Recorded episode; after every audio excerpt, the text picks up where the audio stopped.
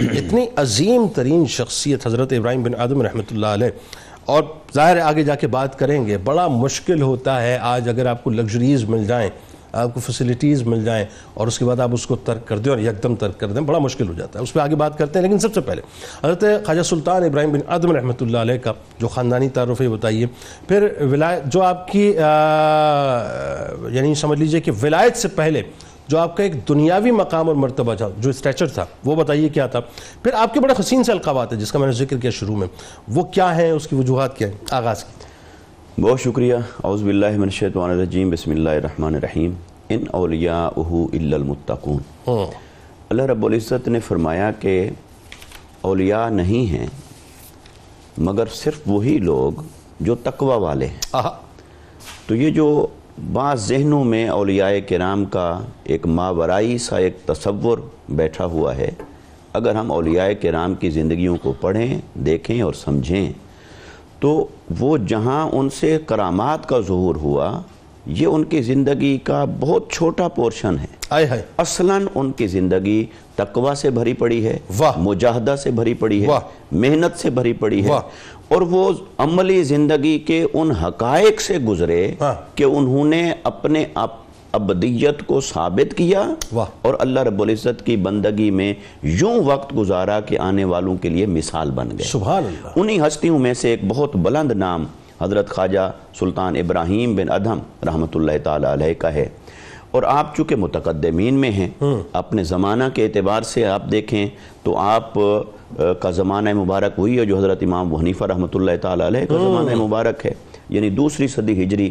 اور اس زمانہ مبارک کے اندر کتنے بڑے بڑے اکابرین موجود تھے علماء میں مجتہدین میں صوفیاء میں اور پھر ان میں اپنا نام بنانا اور ان وہ ہم زمانہ آپ کا احترام کریں۔ اس مقام اور مرتبے تک پہنچنا یہ محض نہ تو چند لفظ پڑھنے سے تھا نہ چند عبادات کرنے سے تھا بلکہ آپ ممتاز ہوئے یوں ممتاز ہوئے کہ آپ نے اللہ کی ابدیت اور بندگی کا حق ادا فرمایا۔ سبحان اللہ فاروق النسل۔ پانچ واسطوں سے ہاں۔ آپ کا سلسلہ نسب ہاں۔ حضرت عمر بن خطاب رضی اللہ تعالی عنہ سے جا ملتا ہے۔ اور آپ کا آپ کی کنیت ہے ابو اسحاق۔ ابو اسحاق ابراہیم بن ادم بن سلیمان بن منصور۔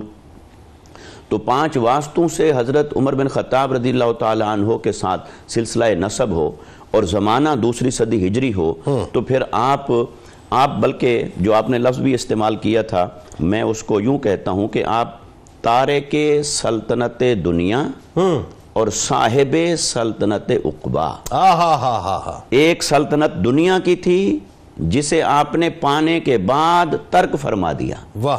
پھر دوسری سلطنت عقبہ کی ہے۔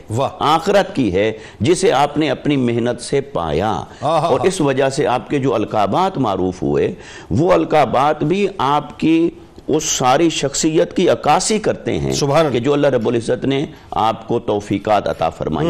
آپ کی القابات میں ایک لقب حضرت داتا گنج بخش علی حجویری رضی اللہ تعالیٰ عنہ آپ نے بھی ذکر فرمایا امیر عمرہ کہ امیروں کے امیر۔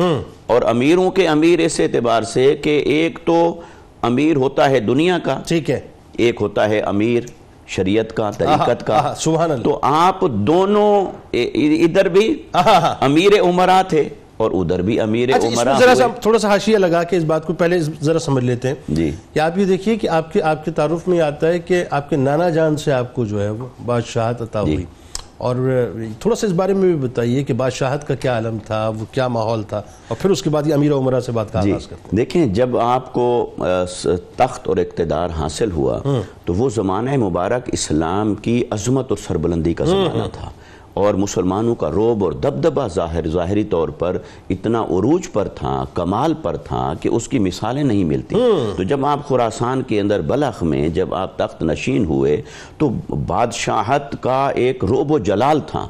آپ کو جو دنیاوی سہولیات حاصل تھیں جو مراعات حاصل تھیں سینکڑوں خادم ہیں غلام ہیں دست بستہ کھڑے ہیں آپ کی خدمت کے اندر آپ کے ایک اشارے کے منتظر آپ کے حکم کے منتظر اور آپ کھانے پینے کی سہولیات پہننے اوڑھنے کی سہولیات گھر ہے محل جیسا۔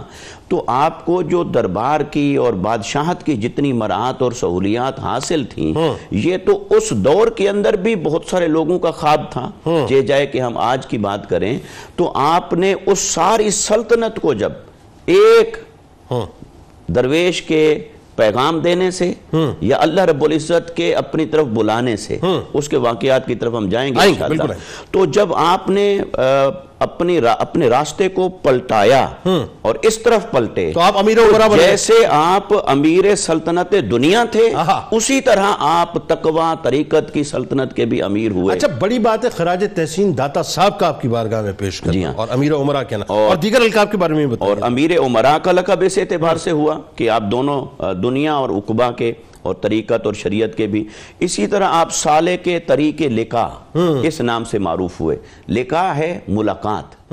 یعنی اللہ کی ملاقات کی راہ پر چل پڑنا۔ کہ اس راہ پر چل پڑے کہ اللہ سے ملاقات کرنی ہے۔